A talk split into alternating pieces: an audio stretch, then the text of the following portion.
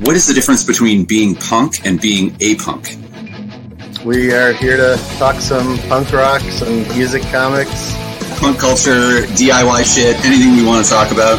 That's that's what fascinates. Give me everything, absolutely everything. I find that that music and comics have always been intertwined. Muckspout. Chicks dig it. Don't worry. All right. Hello and welcome. Muckspout episode seven. Uh, we've got uh, Joan Smith and uh, sorry, what's your name, dude? Tom. Tom Uras. And uh, you guys are from a band called Joan Smith and the Jane Does uh, from my neck of the woods, Toronto. Um, so, uh, how would you like, you know, give the the standard, you know, three adjective synopsis of your style, kind of thing? Uh, but, hmm, three adjectives. Uh, wailing dance rock. Cool. All right. I like it. I think that's very appropriate. Okay, cool. Yeah. I was definitely dancing at the show I saw you guys at. Right on. Uh, so how long have you guys been doing this? Uh, I guess this band started in 2018. So we got, uh, I guess, about a year and a half of good in before the pandemic kind of shut everything down. But then we just started releasing singles after that. So we were still pretty productive during that time too. Very cool. Very mm-hmm. cool. Uh, did you find that um, the the lockdown was good for uh, kind of focusing your creativity, or was it just kind of like you were just hair on fire the whole time? uh, or somewhere in between. a little bit of both. it sure. was both. I think I was losing my mind hair on fire for a while, and Tom was super stoked. this is great. He loved it. Uh, not a whole lot of creativity in terms of like coming up with new material, but we were sitting on a whole bunch of recordings that we just never got around to. So it was really nice to be able to do that. Yeah, totally. And there was some other shitty things in there too. Yeah, yeah. But yeah, it went it eventually to like in the last bit of the pandemic, Tom sort of set a a deadline for me. I work well on deadlines and he was like, have six songs done or four songs done by this day, and I rented a a weird my friend's weird math tutoring studio for a week, and uh, just cranked out a few songs then. And by that point, things were like I kind of enjoyed not missing out on anything and just sort of isolating and writing some tunes, and no one was doing fuck all, so it's great. True. Yeah. Yeah. I've always found that isolation can be good for creativity if you're in the right headspace. Yes. You know, because um, it's just I, it was helpful for me uh, with the writing side of things um, because you know uh, I didn't have any other uh, excuses not to open the laptop and get to work. So it was yeah. like every day I was like, all right, this is what I'm doing today, and just you know write a bunch of garbage and erase two thirds of it. it's weird to talk about the pandemic like that because like there was obviously so much horribleness, but it was a lot of goodness for a lot of a lot of things, especially creativity. Like I had yep. what 60 pages of a comic together, and I ended up pumping out like another up to 211 pages and putting out a book. Like, it just, wow, there was like gave you time and you had to focus your energy somewhere because otherwise you go crazy at that time. Yeah, mm-hmm. sure, for sure. Um, so the recording process during uh, like a lockdown situation, um, can you explain how like that all went down? Did you guys did you guys meet up together? Was there um, you know? Well, we're actually married. So okay, so you're in the bubble. you're in the bubble. Uh, and at the time, we lived in Peterborough. So for the American guys, it's it's a very not very, but it's a pretty small town, about an hour and a half outside of Toronto. Mm-hmm. Uh, so we had a pretty big house. We had a lot of space. So we had a home studio. So amazing. That, that part, I mean, it was well. There was a big beneficial. There, one of the things that was in the house was this giant freezer. You could, you know, you fit an entire moose in there, I guess. Uh, so I just kind of baffled the hell out of it, and we had the best soundproofing little ISO booth. Yeah, interesting. Very cool. Yeah, my mom's like, "Why aren't you storing meat in there?" It's like, "I don't need an enormous meat." Yeah, it's good for amps only. Yeah. And for uh, for my American friends, a moose is uh, a giant uh, megafauna animal that we eat up here All the time. Every day. all the time. Yeah, just pull it in the igloo, you know, chop it up. That is Yeah, it's good. Does everybody have a bucket list gigantic of things she freezer? That's Sorry. right. Yeah, we call it Canada.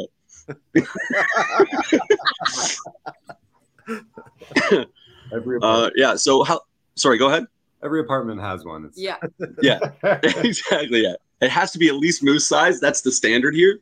Yeah. Um, uh, yeah. So uh, you guys have, uh, you know, you're married, so this this musical thing has been going on for a while with you. Um, like, how long have you guys been uh, doing it as an item and also individually?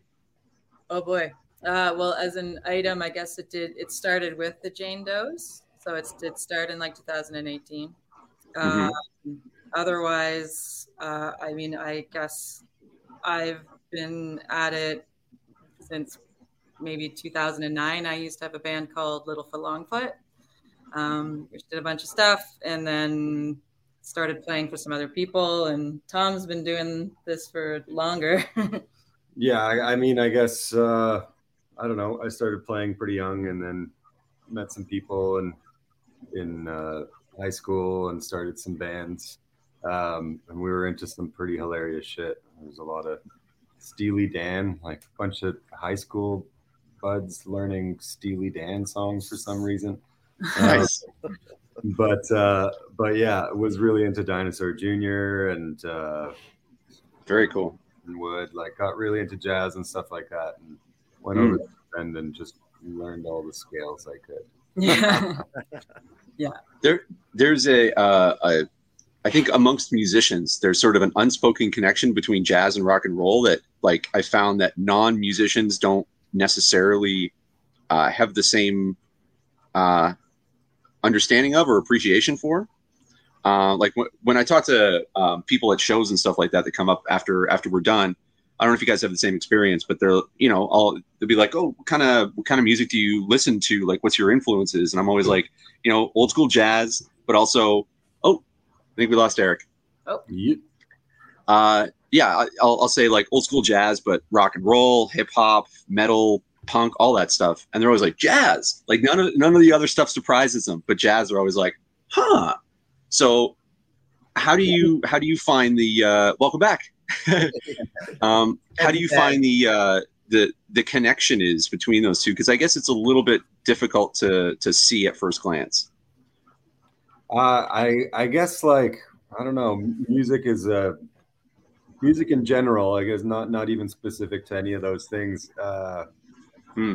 So is I I don't know. You, you you can never really know how people approach it exactly or where they came from. It's just kind of what ends up coming out.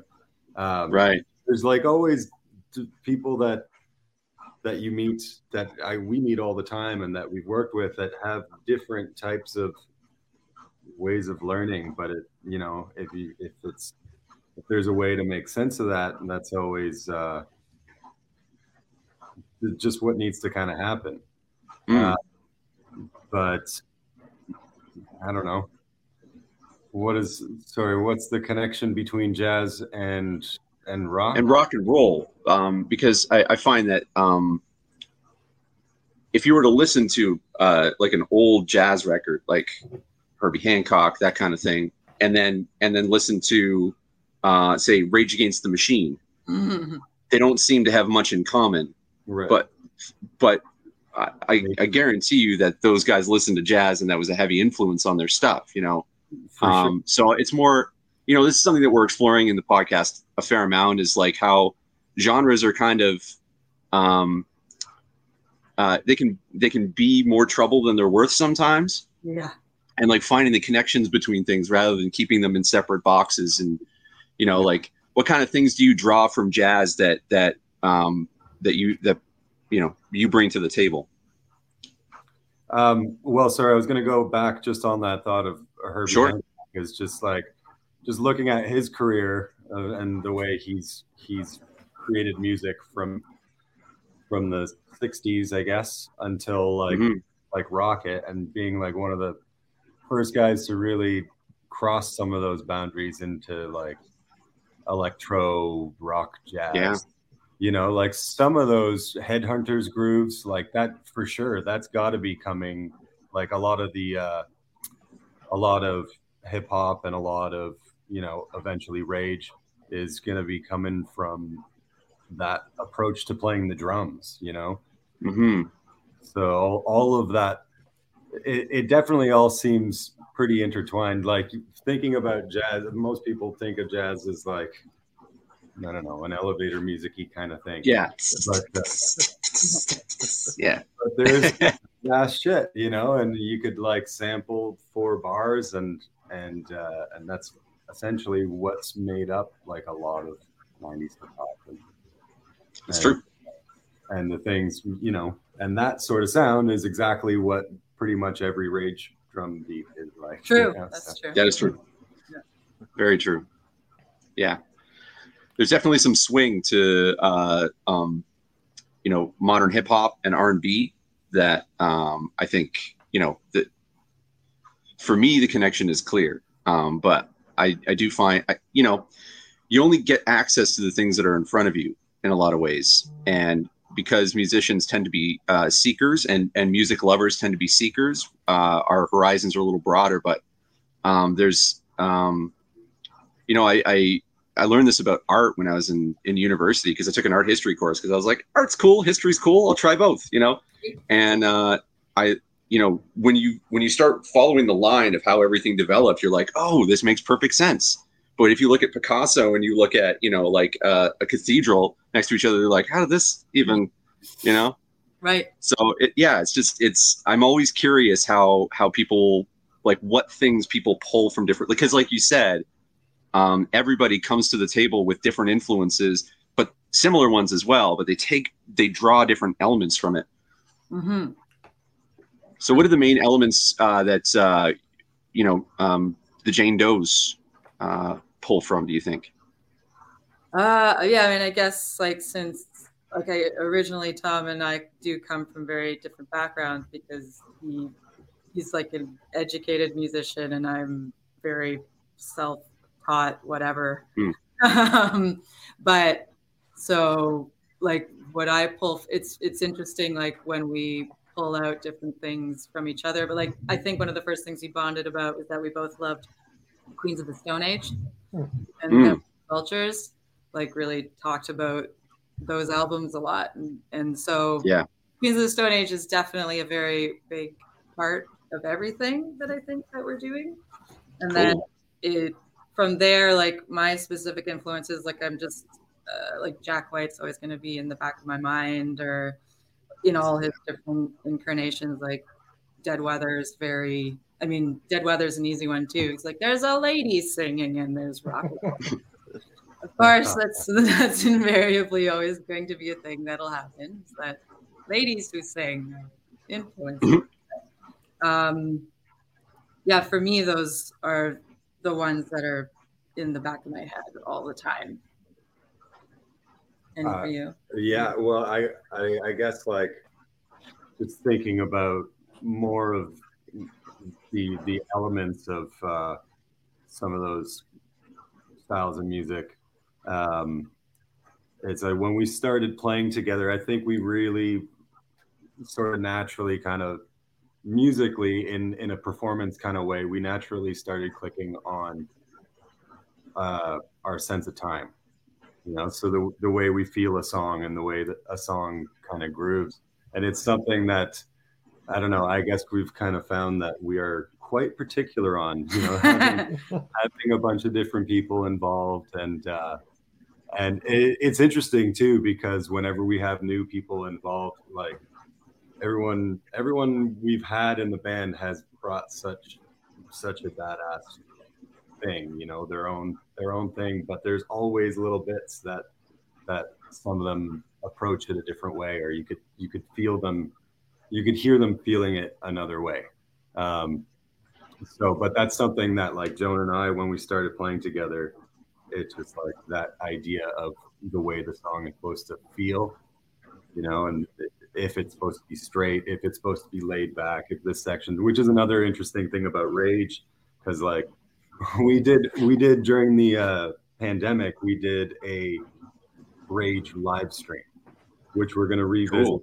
This Yeah. this winter. Yeah, it was so much fun. We learned eight songs, and we using that that same device, the Jam Man, we uh, just loaded. Our friend Lyle did a bunch of drums. He just played along to the eight songs that we did, and then I threw some bass down, and then organized it so that we could perform it.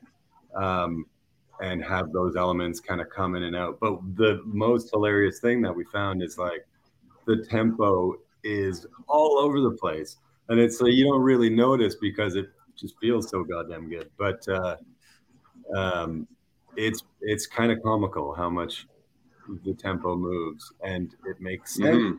the way Zack is delivering the lyrics. Um, for certain things to slow down and then you know uh, sometimes it's kind of like really light and funky and then it just drops into really heavy sludge you know so Yep. that's the kind of shit that like whenever we're playing with with new people that's the most important thing is just like the way it feels and and where the time is sitting So are the Jane Does essentially like the core, like you two, and then you bring in other people to fill around you? Exactly. Is that about how- Okay, cool. Yeah. so like Tom is the Jane Doe's, but then when we play with other people, they also become the Jane Does. And Okay. so he's not So anonymous, really, but yeah. What are the what are the pros and cons of of uh, having like a sort of roster of musicians that you work with? Because you know most of the bands that I've been in, especially as a drummer, it's like when people find out I play drums, they're like, "I want you to be my drummer forever." yes. You know, and um and like you know it it I I end up kind of dancing in other circles because drumming is kind of a mercenary deal, but Mhm. uh, a lot of the bands that I'm in, it's like a fixed kind of situation. So, uh, can you kind of like lay out how like what works and what what you find challenging about kind of you know exploring different people all the time? Totally. Yeah, because um, the my other band from the past, Littlefoot Longfoot, it was always set people.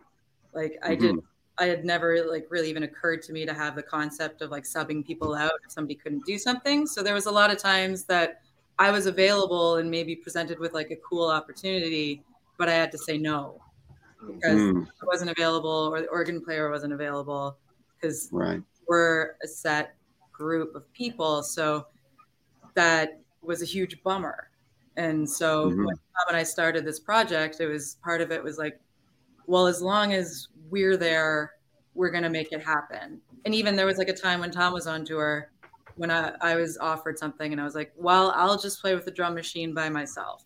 And I'll just I'll do the gig. So it's like it's always about making it happen. But obviously having having core members is also a beautiful, wonderful feeling of all feeling like a bunch of pirates on a ship and you're all gonna you're all a team and you're gonna go fuck shit up wherever you go and Yep. all feel each other and you can read each other's minds. So getting to know somebody else, the way that they groove or like the way that they smell or whatever it is. smell is a big part of being That comes up more than you'd think. Yeah, if you can deal with that smell, yeah. Yeah. totally. Especially me. I, I, I drum without my shoes on. So like if I worked all day, it's like, sorry guys. What you so yeah, it's like it's really cool to be able to play with all these different people, but like recently, like we've had the good fortune of mostly playing with uh, one bassist named Vivian Wilder, and she's an artist unto herself, but she's super rad, and we get to hang out, and she understands where we're coming from, and we understand where she's coming from, and so becoming more of a team is amazing. It's like an amazing feeling.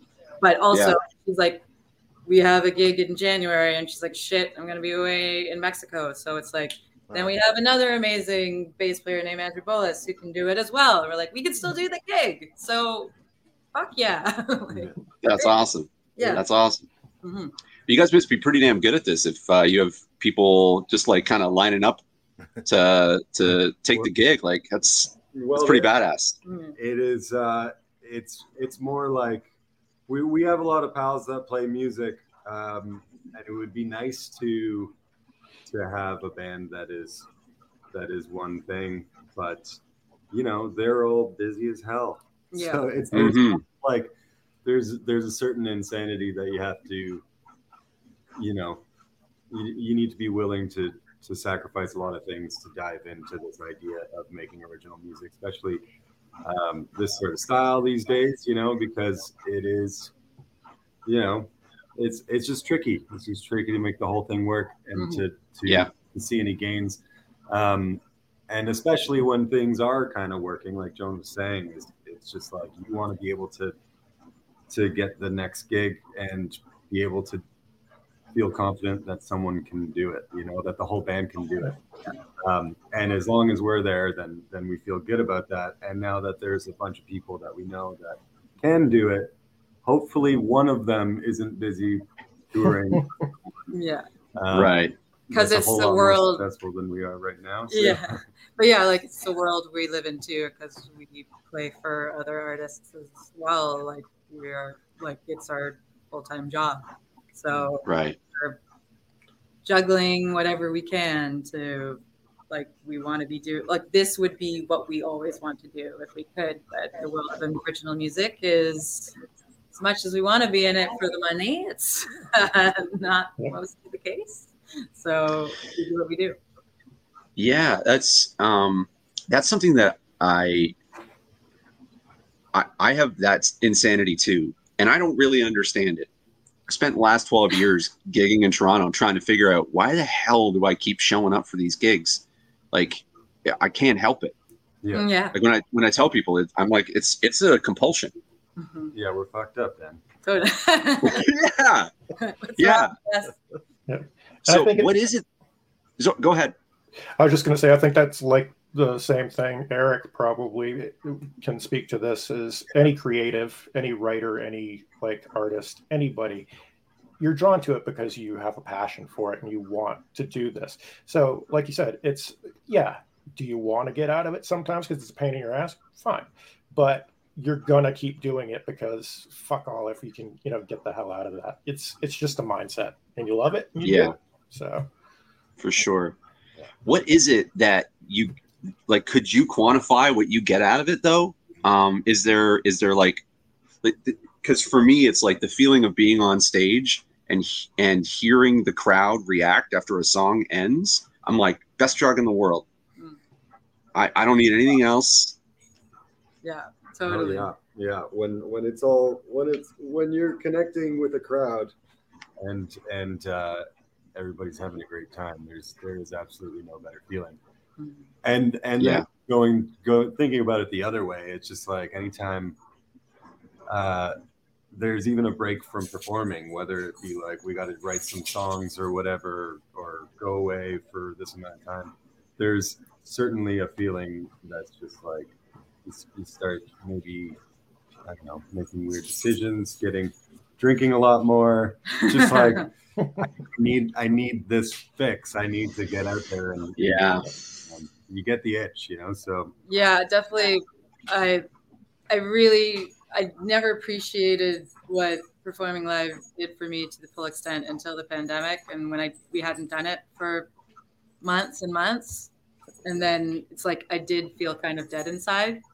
And it was only when I started having a few gigs lined up that I was able to get on stage a few times. It's like my body started functioning again, even like, Yep. like Yeah. there's just I was so in this like potato mode, and like the only thing that like could get me out of potato, it's like I can go to the gym, I can eat healthy or whatever, but it's really, it's just being on stage is what makes me feel alive. And you did a lot of Yeah. live streaming during the pandemic, right? So Yes. like that that's not even like comparable, is it, to being on stage? Like Oh, Hell it was seeing weird. the number of how many people are watching, but not seeing the people watching. yeah i mean we we made it work and it was it gave us a sense of purpose and it was good but oh my god i don't want to have to ever do that again really I think Yeah, I I really actually you know, speaking of what what Eric was saying earlier about you know that there was some silver linings to uh, the experience uh, that we all went through, and one of them for me was I finally had an opportunity to see the real difference between watching a show and being at a show. Yes. and like how that feels. And like i realized there's a thing that happens when everybody's in the room together. Mhm. that you, it's just i don't know. It's the soul. I don't know what it is. Even But- from an audience perspective, I was feeling starved, and it was so cathartic going to those first shows after things started to open again because it was just music is such a balm to the soul that it's it it just heals, and to not be able to have that in your life, uh, you know, like you were saying, it it it feels, you you know, like you were going through the motions day to day in COVID times, but if you're not out there and actually enjoying life you don't realize how depressed you are until you're allowed to break that mold. And it's Yeah. yeah, it was amazing seeing my first band out again. So Yeah, totally agree. no feeling like that. Like we would be watching like YouTube videos of live concerts that Yeah. happened in the before times, just to Yep. be like, oh, remember, look at all those Yep. people. Just right having a nice time. It's like, but like versus like, oh, I'll watch my favorite band do a live stream in an Yep. empty studio and it sounds pristine. It's like, eh, that's fine, but I want to sit Yeah, in front of a thousand people. like, I want. yeah. It, it was weird seeing even bands that rented out an entire hall. Like I saw the Hold Steady played at the Brooklyn Bowl, and Mm. t- it looked like a normal set. And then you go to the part where there should be applause, and it's just silent, and they're panning across, and there's like three people that are working the cameras and stuff, and you're like, oh my. yeah it was like a Christ, tumbleweed is- like yeah, it, it's just so weird because it's so rocking during the performance, and then you're like, "What the fuck?" You know, I, I need Yeah. that applause. I need to hear other humans. Yeah, it's so weird. mhm. Yeah, it just Yeah. feels really weird to be like, Wah! and then you stop, and then there's just silence. And you're like, oh, let me check the computer. I need to chat with someone. Fire emoji. right Not. Yeah. for, yeah for me it reminded me of like you know when i was younger and i first started getting into into like going to live shows and that kind of thing um so many times i would go to see the the headliner and there would be an opener there that was like holy shit those guys are awesome and i would look them up afterwards buy their album and whatever and i would listen to the album and i would always be like Yeah. you know it's just not the same because my first experience of them was like they were in front of me Yeah. I could see, I could look into their eyes. And after that, it was like the studio just didn't feel the same, you know? Um, but, you know, speaking of studio, how would you, because you guys have been doing this a while, like, how would you uh, describe um, the the difference between sort of the recording and the studio process and the actual figuring out songs in front of a crowd of people and seeing what sticks? Mm. Like in terms of like how how do we um how do we go about finishing the song based on how it feels between either us or how the audience reacts yeah like uh, is the audience a part of your calculation or uh actually it hasn't been so far we've just been trying to get our I guess I do consider that when I'm writing. we we think about it Yeah. in moments of Yeah. of the song like how how could this hit but they're they're they're never really uh tested on an audience Yeah, I guess we just sort of dive in and record, right? Hmm. Record, and then a demo is sent to whoever we're playing with, and then can. so you record first Yes, oh Yeah. cool it's pretty much a recording first situation before it's a, like a working out in front of an audience situation. There are certain things to certainly learn once in front of an audience, and like I mean, I'm always concerned about like how much can I sing and then how much can I play, Hmm. and like Hmm. what's the best way I can perform and emote in between. So, and I'm still figuring that out. But there's a couple of songs that like I'm playing guitar on the recording, but I like now I'm like, no, I don't want to play guitar on this song. I just want to be the front person for the song and just deliver. yeah Because musically, everything else is being covered anyway. So yeah, that like that stuff is more of figuring out in front of people. Yeah, the way we go about it live for sure. Yeah. Well, this uh, this last batch of tunes that we haven't released yet was kind of the first time for this project that we've been able to just get everybody in a room. So we got five of us in a room and uh, and just kept playing the songs until they kind of started to work. You know, um, Yeah. it was good because there was a lot there was a lot more physicality. Like Joan was singing all the lyrics, and uh, and everybody was moving around, and it's like really not until again like everyone is is sort of feeling it the same way that it uh, started to make sense, which is something that can you know has definitely uh, got us into problems with previous recordings. You know when you're trying to do it very I guess a on a budget and very like fail-safe studio styles, you know, where you're building it all like there there was some live elements to recordings before, but uh for the most part, like we just keep the drums and then rebuild from there, you know. Um so it's it was exciting to work that way for this next batch. That's uh Do you not have- really yet, but- Do you find that there's some songs that evolve as you rotate in and out different members playing with you? Like, does, does that add or change anything in what you've got?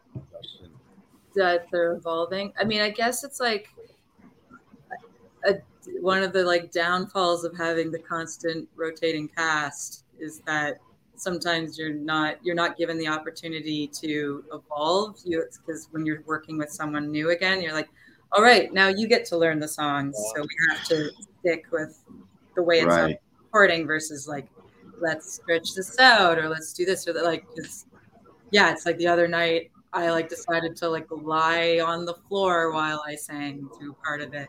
But I'm like, am I, is this going to throw anybody off because I've never done this before? But yeah, like, and that's one of the things that if we get to like tour over a long period of time, that would be rad. But so far, only Tom and I together have been able to build that language where we could start fucking around. But then meanwhile, we've been with the tracks. So we're stuck with the tracks Right. obviously. So it's more about like what will we visually do or something like that. But it would be a huge luxury and hopefully a goal soon to have a at least a whole bunch of dates with same people and then we can start letting things organically evolve a bit more. Right. because we haven't actually done that with these bands. No. But yeah, no things things are you know that's sort of a thing that happened the first time around is is we um, we recorded these songs and then started playing them and then they started changing and feeling better and it's kind of just like ah shit I wish that was a part of the Totally. part of the thing that we did but um but certainly having different people like i think when we were going into this recording i was talking to joan about like maybe for for this song we could have these guys and then that song we could have these guys and like and, and it's even like this section maybe this guy could do this one it's like, oh my And it was getting insane you know so Right. Yeah. Let's see. Pull that off live. yeah. Why are you going? Hey, like this Trevor jumps. Yeah. This- yeah, like this is is- getting too much. Yeah. but there are certainly things that uh, you know when when different guys play it um, different sections will feel will sections of songs can feel different. Um, and sometimes that's that's totally rad. Um, i mean it's it's it's all good. It's just kind of like it's just a little different Yeah. How do you know when to stop though? Because like what you said about like, oh, let's you know, you get real granular about how you're going to put things together. It ends up looking like that pyramid in the Lego movie. You know what I mean? Where it's like just all these arms and like a satellite dish and stuff. Like, how do you know where to where to go? I think we're good here. Yeah. I mean, That's a I'm. I'm always I'm always more willing to just be like, oh, it's okay. it's good. It's gonna be fun. Like Yeah. Tom's brain will, Well, will go and go and go. Yeah, I that's that that is like that's always the worst part of the whole thing for me. You know, it's when you're like, there, here it is, everything's there, right? It's all Yeah. And then I always find that like I'll dig and dig and throw a bunch of shit at it, and then most of it, most of it will just kind of end up, you know, going away at some point. You just keep one little element, but uh, that was again like another big part of approaching it more as a live recorded situation where it's like it's nice when you could play it together with everyone and everyone kind of naturally fills these spaces in that you would otherwise be thinking about how do I fill these spaces in? Mm-hmm. And then something spontaneous happens and it's it's just so much better than you could ever dream up really, you know? So Right. So uh, it, it is the, the the goal is like how how stripped down can it be? How like how do we get rid of every element that doesn't need to be there, you know? Yeah. Editing, like in writing, was like the best writers know how to edit themselves. Right. Yeah. Yeah. I, Neil Gaiman said that uh, you know the first draft is for figuring out how the story goes, and the second draft is for making it look like you knew all along. Right. Yeah. Yeah. So um, you guys have uh, um, new tracks that are going to be recorded soon. Is that is that the uh, the idea? They're almost all done. We just have a little bit more to finish up, some harmonies and some guitars to finish up, and uh, get it mixed and mastered, and it'll hopefully be out in the first half of 2023. Oh, great. Yeah. Yeah. So uh, you know the million dollar question of the 21st century: EPs or albums? Ah, well, we have six new songs, but we have also been throwing out the idea since we released so many singles during the Mhm. pandemic. None of them If- have hard copy. None of them have a hard copy, so we could potentially just crush like the one side of all the new songs, and then the other side is all the singles, and then it is an album. Because we so far we've only released an EP and singles, so. Maybe we'll release the whole thing as an album. I don't know. we have to decide. It's a great idea. Yeah. That has my vote. So. Yeah, that has your vote. yeah. Awesome. Lots of people do that now. I was noticing um, uh, there's a lot of bands nowadays that they'll release songs as singles, and then when they release the next song that's going to be on the album, they'll release the single as the two songs and just get it pushed back up in the algorithm. So it's kind of a way of like cheating the system a little bit. I think that's actually kind of a smart idea. If we're gonna, you know, if Spotify is going to be the way everybody does things, we're going to have to find a way to make this work. You know? Totally. Yeah, Yeah. exactly. And it's like, I mean, uh, who knows what our listening habits are compared to other people's, but it is nice to just download a full album and then put it on. So Mhm. it would be great to have a lot of people who haven't heard the singles, like, be like, okay, now you've downloaded the whole album. If that's how people listen to albums, I don't know anymore. It's like Yeah. you listen to them on the subway on your phone with like the speakers on and annoy people. I don't really know. Yeah, I, that's that's another thing that I started thinking about a lot when, um, you know, when in the before time, in the dark times. Yeah. was that uh, I, I realized that um, the audience isn't like they're an essential part of the process. I didn't really think about it before. I was like, I got to get people out to my show, but it's like, no, it's their show too. Like now I'm kind of realizing that. So finding an audience is always such a weird thing because it's so organic. I always find it funny when you play your first couple shows with a band and you get you get off stage and someone goes, "You remind me of so and so," and you're always like, what? "Okay, I'll take it." and you kind of find out what you sound like from them, you know. Right. Um, so finding an audience, like how, like how do you know when you found what you're looking for, and you can see it in the crowd and how they respond, and like what kind of feedback they give you? Mm. Ah. Well, I mean, I guess uh, speaking to what you were saying before, I think we kind of just like jumped in and embraced embraced that idea of um, of having uh, associations with other sounds that have come before, you know, and uh, Mhm. that you, it's for a band that's kind of like starting out, but feels like you kind of have something, and you just you want people to be there, and you want you want people that understand and enjoy the things that that uh, that we're trying to make. You know, the sounds that we're trying to and the feelings that we're trying to put out there. Um, and I, you know, for us, that's like people that like to to move and and uh, you know feel feel something that is like heavy and powerful. Um, so what we started doing is is doing these shows that uh, are just like I said, embracing those influences. So we did this 20th anniversary of uh, Queens of the Stone Age. So it was just like, well, why don't they songs just, for the deaf? Yeah. Yeah. Yeah. So why why don't they be the headliner? Except we'll perform it, and then uh, random people will come because of that, but we'll play our set beforehand. And then so on Very December cool. 8th, we're doing it same thing with Rage. And it would be really funny and fun to just really fuck it up and do like a Kate Bush night or something. Yeah, Yeah. we're always like rolling over. But yeah, it's like uh, Kate Bush would be a tough. Like I don't know if you're bringing in Kate Bush fans out, how many of them would be into our music. But at least with the so far with the Queens one, it it went really well, and it, I think it it paired up well with who came out to see both. Yeah. I think you might be surprised because I mean, you guys like Kate Bush and you also like your music. So, you know, it, it might not be that rare. Yeah, maybe Yeah. not. Maybe not. Yeah. So Just to keep it, just so it doesn't have to be so steeped in all the same types of stuff. yeah. Mm-hmm. Rage Mm-hmm. mm too similar. But yeah. So You guys got have, any uh, questions? Yeah. So, um, as far as songs go, I know you had you covered a Nirvana song that was a great cover. Thank uh, you. So going back to, but uh, you also had a song that came out during the pandemic um, about horny for pandemic. Is that, oh yeah. and uh, was, how did that come about? Not a lot of people were singing about pandemics at that time.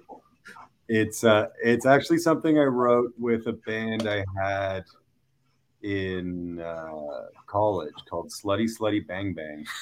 You And, actually um, said the name. never say the name of the man. Yeah, yeah, Yeah. Uh, no, but I don't know if we we we never actually recorded. That was kind of like a song that we performed maybe in the last two shows or something. But uh, yeah, that's how long ago I wrote that song somehow. Okay. uh, and it was kind of just sitting on the shelf and joan was just like well you got to finish the song because no one's ever going to listen to it after this goddamn Yeah, we were on like a fucking we were on like a Skype hangout with a couple of friends having drinks over Skype. Um, and yeah, and then Tom brought that up, and then we were all like, "Yeah, this needs to never be released after this point. No one wants to hear the word pandemic in a ever song, again uh, like It's ever. true. So it was like it That's not making the album, right? yeah, but it was like we like adapted the lyrics a bit, and then we got we have a dog. It's licking Yeah. Tom's face. she wants all the Just Yeah. Um, and then we got this uh, artist, Friendly Rich, to contribute as well. He's we're actually playing in his band right now on a few days. Very cool. Yeah, he's a super cool artist, and he added a whole bunch of super rad weirdness to the song as well, and really embraced the concept. So, That's Yeah. awesome. Yeah. Like Yeah. the best line he had in that was that uh, you invested in the wrong bomb. Like I thought that was such like a brilliant line. It's like right, yeah, it's just germ warfare is all we need, you know. Yeah, it's true. Guns. It's true. Uh, so you guys talked about um, rage a little bit, and it's clear that like message is really important in your music because your lyrics are very like they're not. It's it, you, there's a lot of uh, intentional meaning. It feels to uh, to to the songs.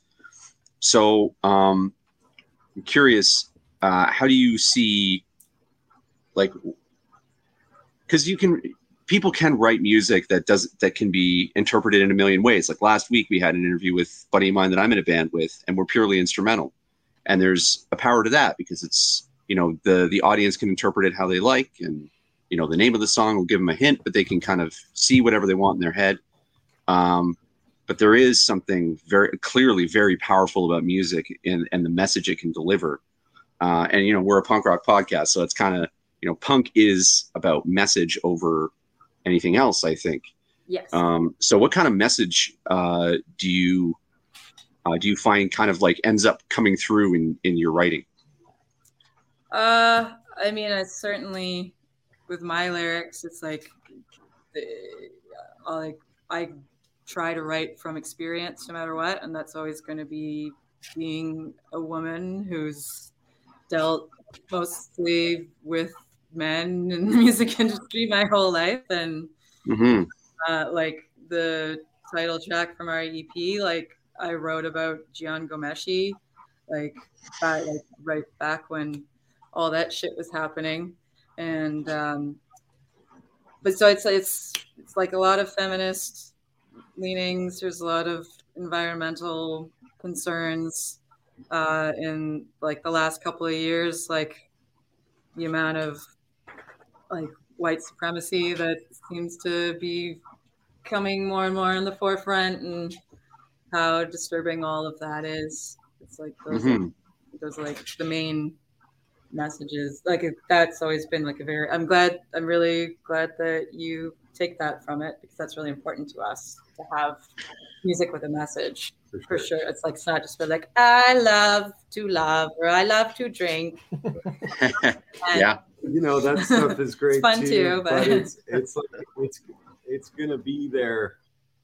It's gonna be there you know, if if you think about something, if you go a little bit deeper, like and try to express some sort of issue you have with yourself or someone or society or or government, you know, like it's uh, all those all those other ideas are are just a, a piece of that, you know, and and then mm-hmm. it, it becomes relatable once you start throwing those things in there.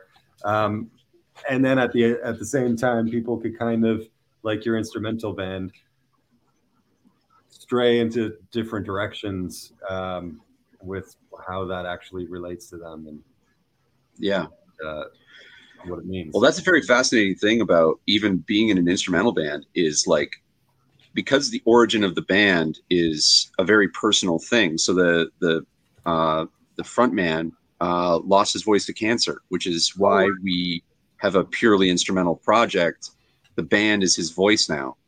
And so, you know, that is a very personal thing, but for, but people res- like they're so receptive and they, and like they hear the music in the music, they can hear that that is what we're doing, that there's a, an underlying purpose to what we're creating, which is we are Rui's voice. And like the personal becomes the universal because we can all connect with that and you know i was wondering if you can speak to like you know the two of you are married and and so I, am also in a long-term partnership and i understand that you know uh, when something happens uh, to to kim uh, my partner it also happens to me and i don't necessarily feel it the same way but i do i I get a deeper understanding of how it would feel to be uh, not a dude, put simply. Mm-hmm. Um, so, like, what have you like? What are both of your experiences with dealing with uh, having a female-fronted band in uh, in the current era? You want to answer that first? Um, uh, yeah, I guess there, there's always um, there's always, I guess, things that people put in their head as you know stereotypical ways things mm-hmm. go. Uh, some one of the one of the most unbelievable ones for me, you know, was when we first started out and we're just kind of like cold calling and trying to make trying to make anything work and uh, you know, and Joan's frustrated. She's not getting any responses, and and uh, and there there was certain times where she would I would just be like, well, let me try. So you know, mm-hmm. as soon as I start, then we have a whole different conversation, a whole different email thread, and and it was is bizarre to see the whole thing you know, because I'm looking at my email, but I'm also looking at hers, and I'm like, how is this? We're talking about the same thing. We're doing Right. Asking the same questions. and uh, yeah, Have you considered misspelling your name as John for like your emails? Uh, yeah, it's a good idea. I know. Now, Representing Joan Smith. Yeah, because it's yeah, because I think sometimes, and you, you tell uh, a male that it's like, oh yeah, yeah, but you're just you're overblowing that, Mm. Uh, and, and I think that that's probably the way I, I thought of it. Just like, oh no, no, no. You- It's- no, no, it's just probably you're putting it wrong, or that guy's just like that. And then it was like literally, I was like, look at what he wrote to me. Look at what Yeah. to and you. not always, not always just men too, right? Like Oh, women as well. Like in general, like it's just it's Hmm. there is like I always feel like I have to be way more accommodating and like super friendly. And if I make any kind of demand, it's like, oh, that's gonna get taken as something like, oh, she's a bitch. Like there's Mm. so much of that. So it's like the more as as I age, it's more like I guess cool if you think I'm a bitch. That's part of my persona. And like Tom has said that some of for some of his friends like really knew me, but only knew me through like the music or the internet. Yeah. They thought that I was terrifying. Scary. yeah, that I was I really was like, scary. yeah.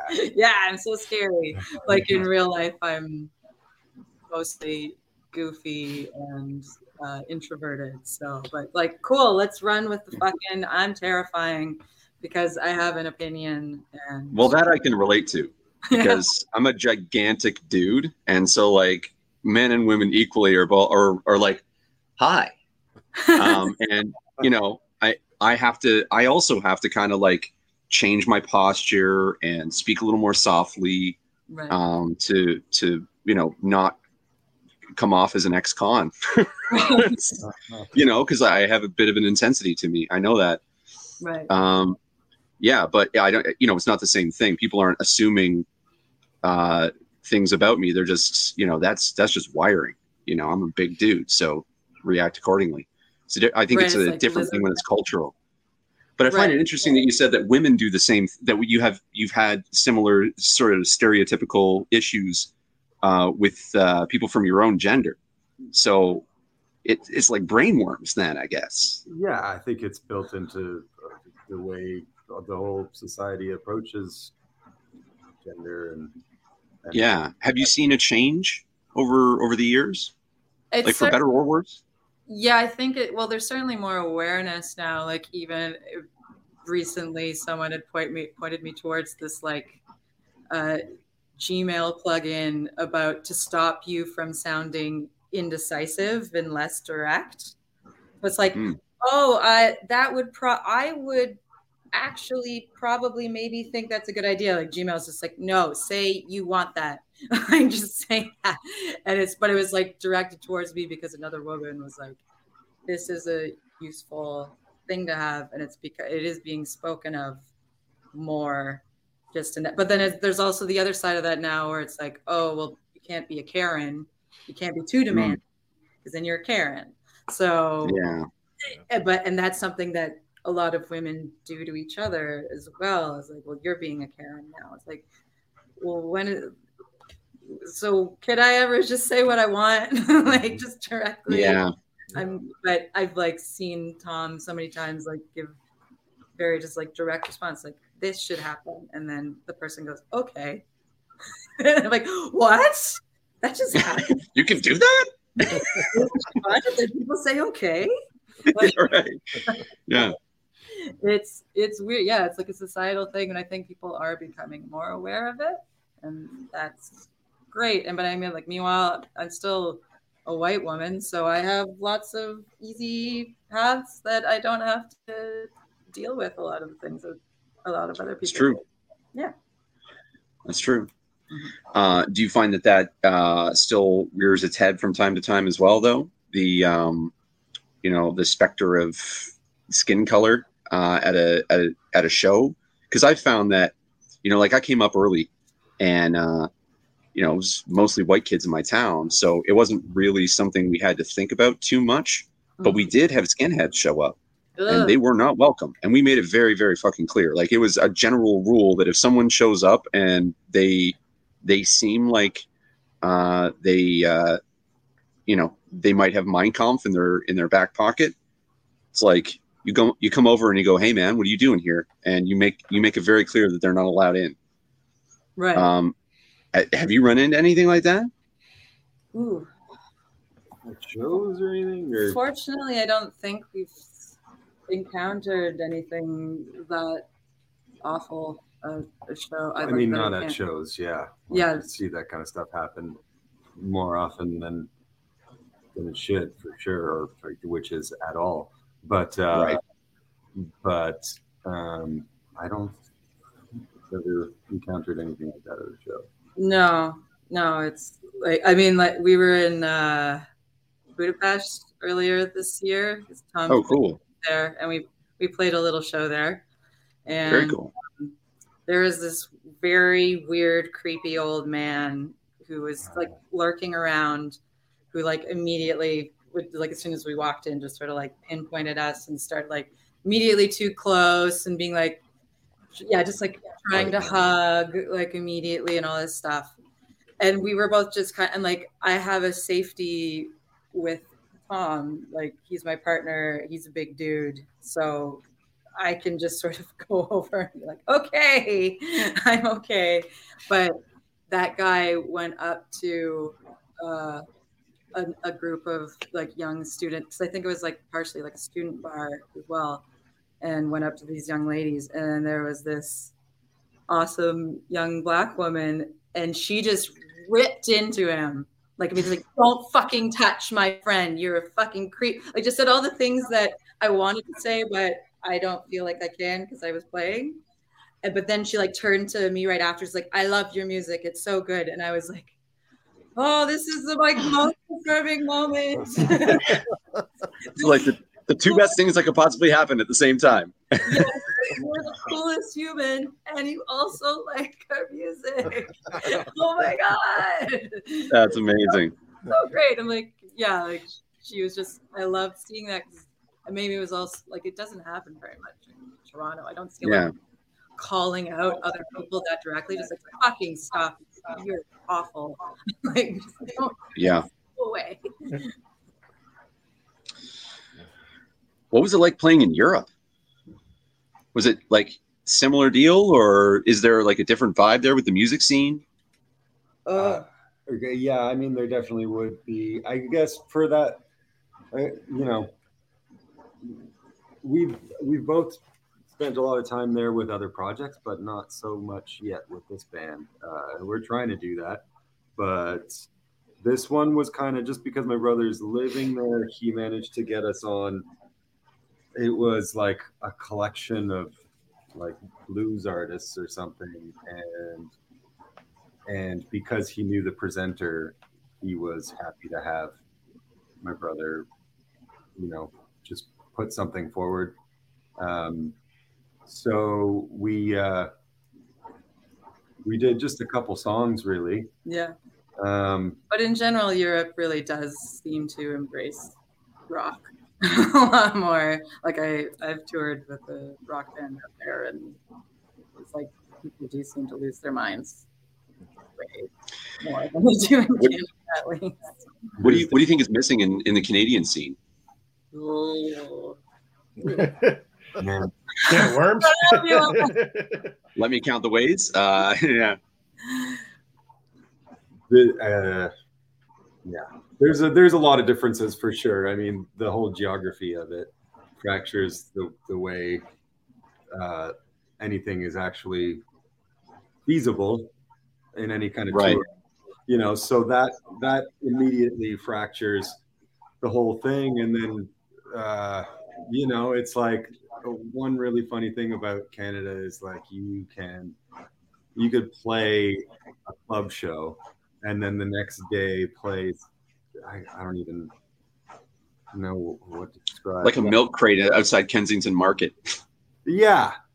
Or like some something some really stuffy thing where like for some reason Mm, yeah. you know I, I, I don't know.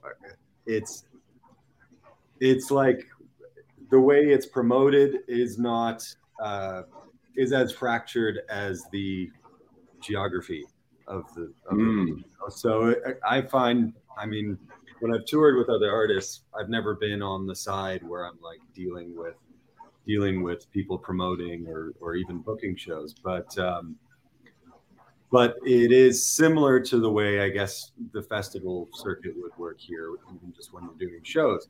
You know, like people will people will organize what's going on and who's moving. You know, they'll all the venues will talk and and it'll be part of the promotion package. You know, so there is more of a unified blast um, Mm. generate excitement, and then the way people the way people enjoy stuff is I, mean, I don't know I don't even think you can really like there is certain regions of places like I remember playing in Germany and this is actually a common thing in Germany where you play a show and you, you like three songs in you're like man we're fucking we're on but nobody there's nothing we could do that would make anyone give a so you keep playing and then it just starts wearing you down and you're just like man I don't think anyone cares about this. Like i guess here we go the last song. Let's let's just finish this. And then you finish the song and fucking roaring applause everyone's on their feet it's just like what where the hell did you come from this could have been so much better uh, They loved the whole time yeah in the German way. But yeah, I guess also in Canada, it's like we're very lucky to have the grant system that we do. Yeah. But it, the grant system, at least right now, it also it does not want to give money to rock. Not its favorite thing to give money to, and it's also because the grant system is based on what makes the most money. So it all just sort of the snake eats its tail over and over again. Eh, But like we've been told by people who like are professional grant writers, they're like, "Oh yeah, I stopped doing rock bands because there's no money in it for grants." So, Yeah. like whether that's the demand of humans, but like it's so weird. Like we we go to see Jack White or Queens of Stone Age, and suddenly like forty thousand people are all converging in one place. You're like, there's a lot of people who like rock music. Yeah. Like, Yeah. And there was a lot of investment to get all those people in one room to listen to that band all at once. Totally. Yeah. They have no problem spending that cash when they when they know there's a bottom line. I find that that's the biggest struggle I have as a musician is the barrier to entry is um, uh, perception rather than actual substance. It's um, you know I, I I don't understand how anybody in the actual music industry thinks this is going to work. Because it doesn't seem to make sense that you would put advertising ahead of the actual creative process. Yep. and it's always about like you know and i learned this when i was starting to get into indie publishing as well. I wanted to figure out you know with my book and with my comic do i want to do i want to go the standard route find a, a publisher and and you know go the traditional way? Or do i want to do it indie and and see if i can crowdfund? And i went to these conferences and you know sat in on these round tables where people would talk from various different places some traditional and some indie and they would say the same thing. They're like do you have an instagram following? How many followers do you have? How much how much engagement do you have? How much content do you put up? And it doesn't matter which route you go you got to do the same thing. Yep. so my thing was like maybe it's the way we're doing it. You know what do you think we could do differently that would that would kind of help elevate good music Uh, I mean, I guess it's hearing a lot. Uh, a lot of like labels now will just sign TikTok people that have suddenly blown up. And somebody who's like never even played a live show will suddenly have a label deal, and they'll suddenly be set on a stage in front of four thousand people. But then, like bringing it back to Kate Bush, like her story is that like she was discovered when she was a baby, like sixteen or seventeen, but the label then gave her two years to write. Mhm. Like, here's the money, go write stuff and develop. And then like, that's when she like learned how to dance and do all this weird shit and like become this super weird, intriguing human. But if they had been like, cool, you can play piano and sing high and you kind of write weird stuff, like what songs would we have ended up with from her and how long would she have existed? I don't know. Yeah. If if the world actually gave these kids or adults or whoever like is blowing up a little bit of time, like you need to go work on it now. Just because somebody loves your shit at this moment, like six months from now, no one's gonna know who you are because you don't have anything left to stand on. Right. You've been given. But imagine, imagine you had a magic wand. Mhm. What would you change to make the uh, the system a little more uh, accessible for for those of us that are trying to climb the mountain? Mhm. Either or both of you. uh, I, I mean, it definitely a lot of these, uh, you know, a lot of things that have worked in the past in in rock and roll and punk rock and everything else is community, right? So it's like having Yeah. having a mutual space where where you, you can work out with your peers and uh, and just like enjoy each other's company and and build build your music off each off each other you know like and we're trying to do that a little bit with some of our pals you know like vivian who's in our band has a great band as well vivian wilder and asa wands and sometimes their drummer jody joins us as well. Like we're trying to do some of that and it, and it, you could see how it's more effective for even just artists to to talk about each other rather than just talk about themselves. I'm going to talk about myself. Yeah. Talk about myself. I'm going to talk about myself. So like instead of you know just from the from the ground level from the artist level if if uh if there was a little bit more support for each other and just like honesty into like who should be uh sonically on the same bill or whatever just like having, having Yep. a curator to to deal with that and it, i mean like all of it is you know i i do find quite a bit that like when there is something interesting coming through town that like needs needs an opening slot. That is such prime. There's there's only a handful of people to even ask who how to how to work that in. And Yeah. uh, and it does it's it's that as well seems like it's fractured from from community whether there's label interest or or whatever else or or just like I don't, I don't even know.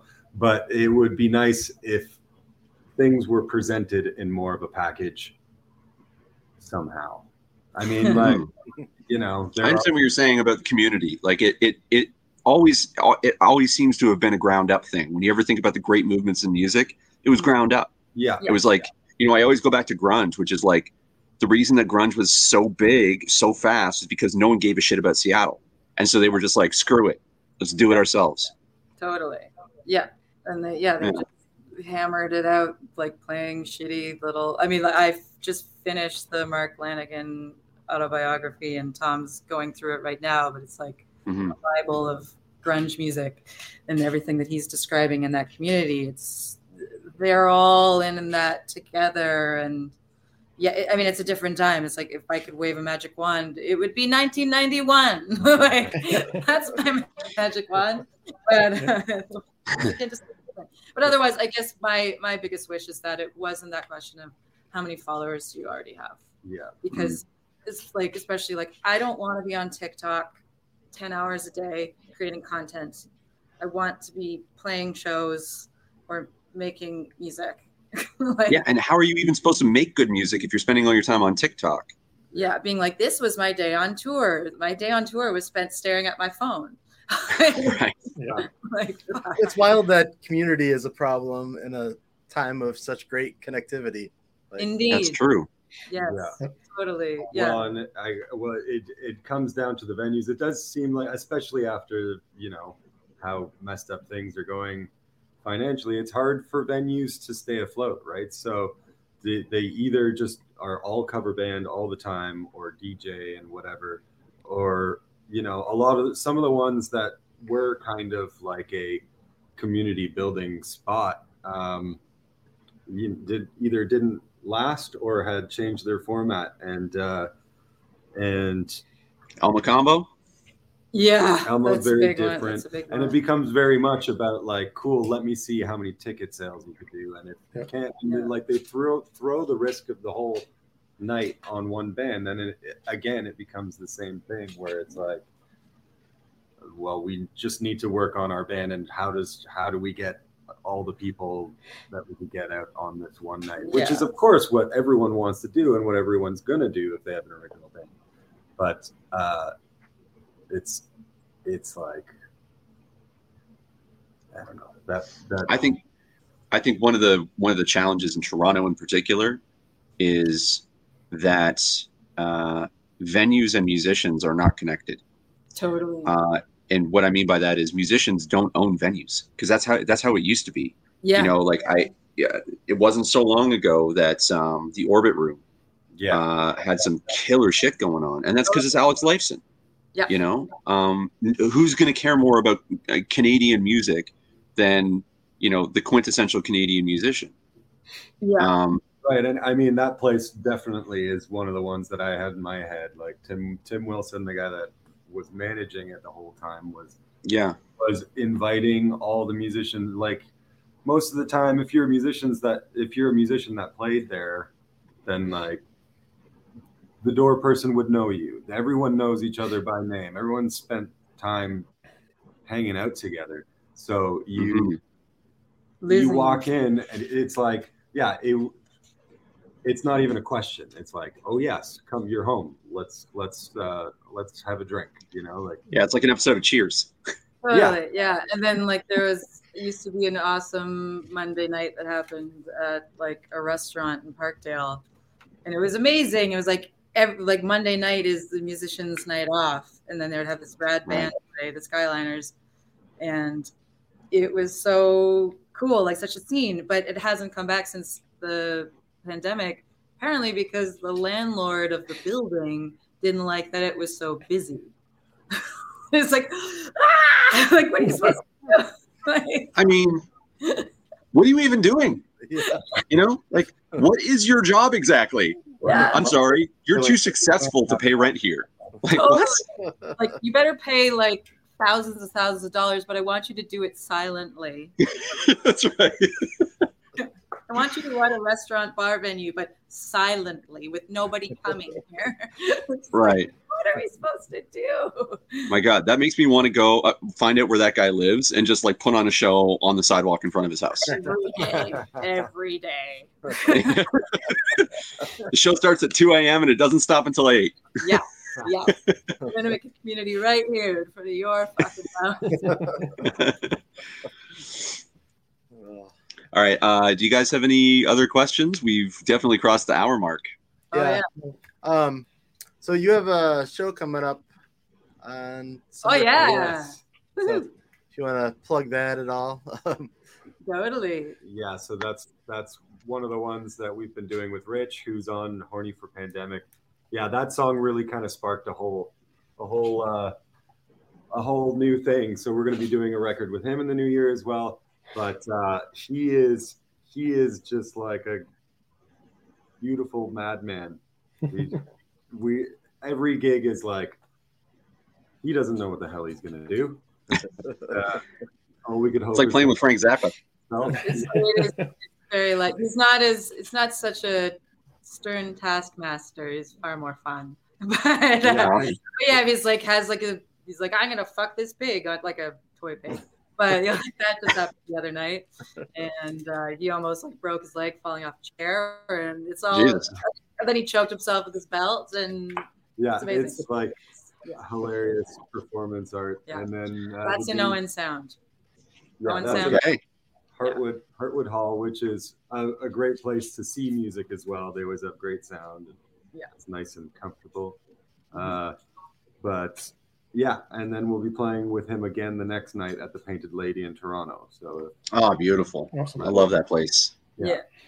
And then we'll be in Hamilton on Sunday at Doors uh, Taco Joint on I love Doors.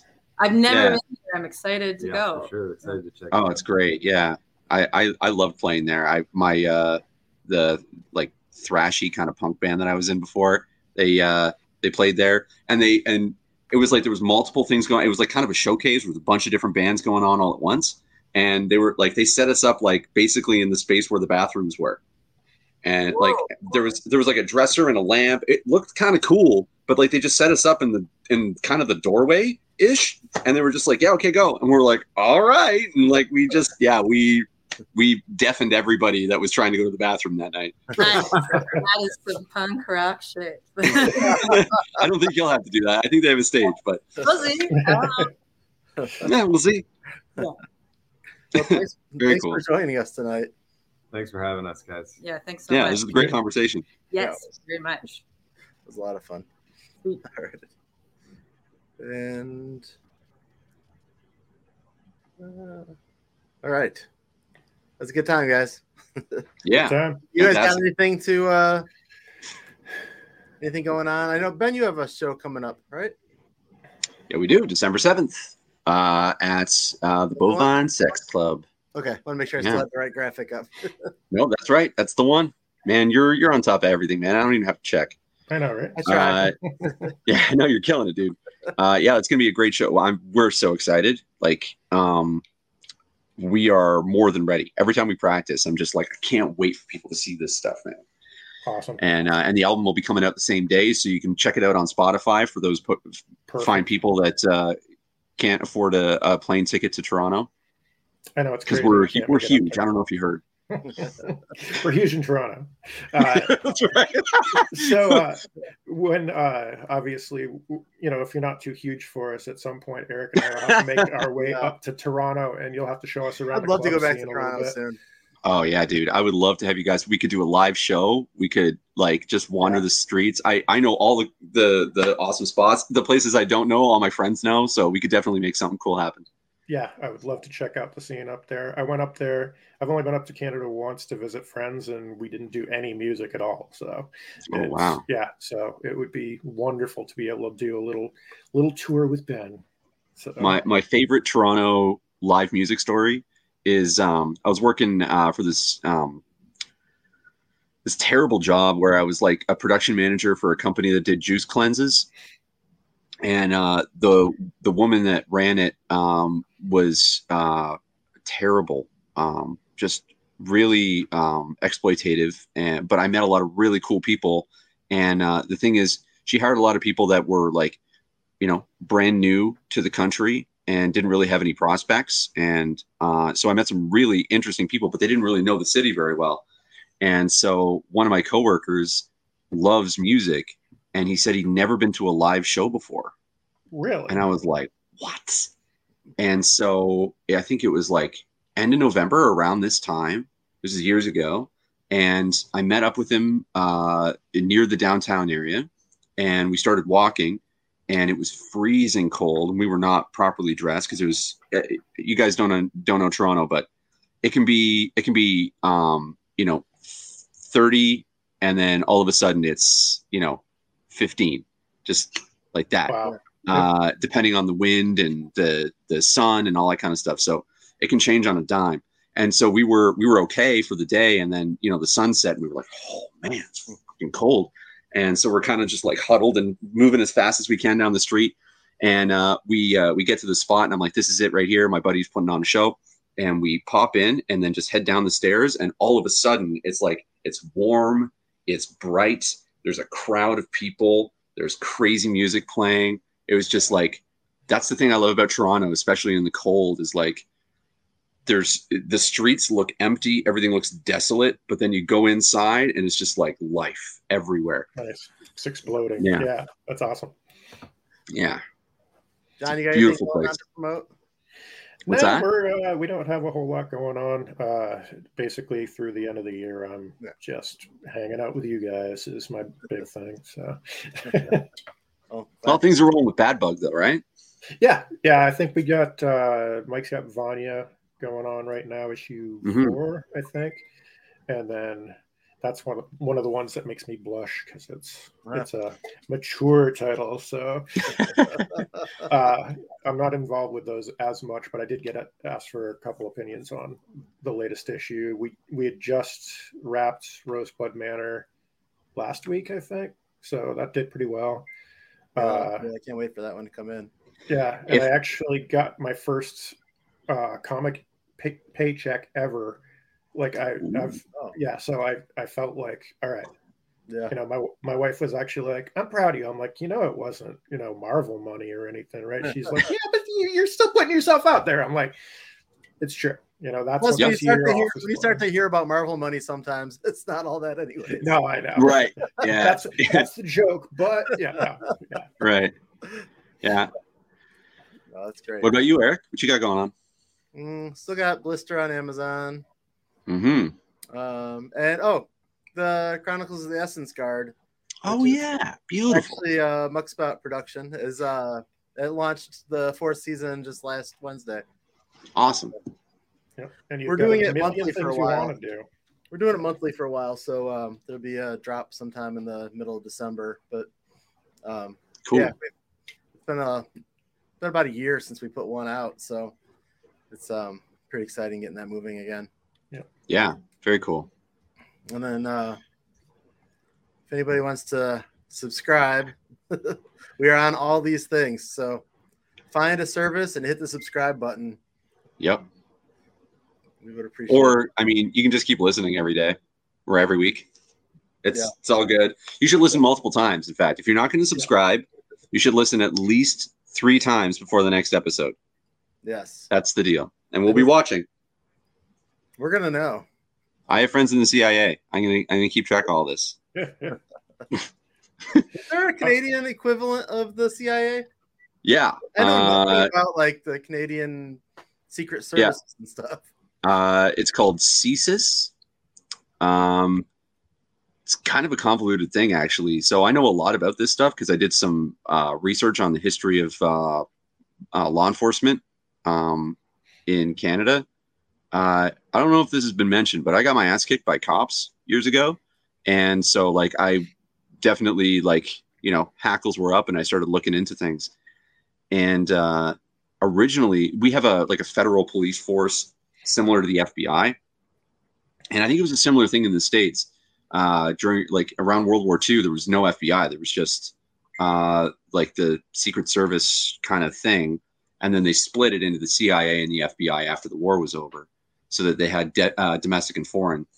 And uh, we have the, sim- uh, the same thing. So the RCMP, the Royal Canadian Mounted Police, which are like Dudley Do Right, you know, the guy with the hat and the red jacket. Uh, those are the They're actual adorable. police. yeah, they're adorable unless You you get your ass uh, need a pipeline moving through a native community, and then they're not so adorable no more.